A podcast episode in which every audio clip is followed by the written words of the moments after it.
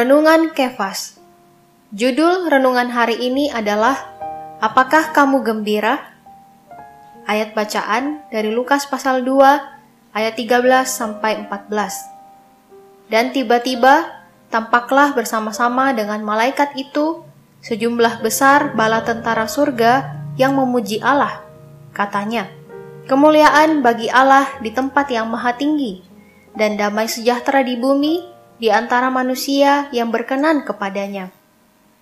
Sobat Kefas, kegembiraan di masa COVID hari ini pengukurannya adalah dengan adanya uang yang cukup, tidak positif COVID, tidak dipecat, atau masih ada penghasilan.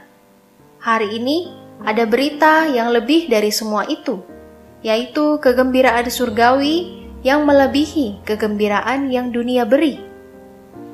Sorak-sorai para malaikat yang bergembira karena kelahiran penyelamat bagi keselamatan manusia menghasilkan pujian kepada Allah.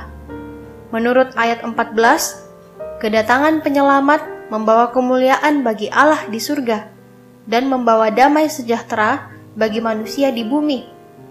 Dalam ayat 14 juga dikatakan, manusia yang berkenan kepadanya adalah manusia yang dipilih Allah menurut kerelaan kehendaknya Hari ini pun ada berita gembira, karena kita telah menerimanya seperti malaikat pada saat itu.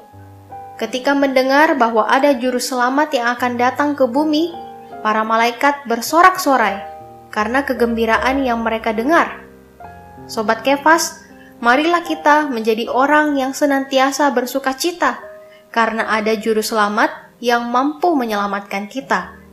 Terang hari ini, Juru selamat lahir membawa berita gembira bagi kaum yang mendengar hari ini. Kita perlu memiliki sikap bersuka cita karena ada sukacita dari surga yang telah kita terima. Mari berdoa agar kita tetap sukacita dan makin cinta Tuhan. Berdoa juga untuk orang lain yang belum menerima berita gembira ini. Tuhan Yesus memberkati.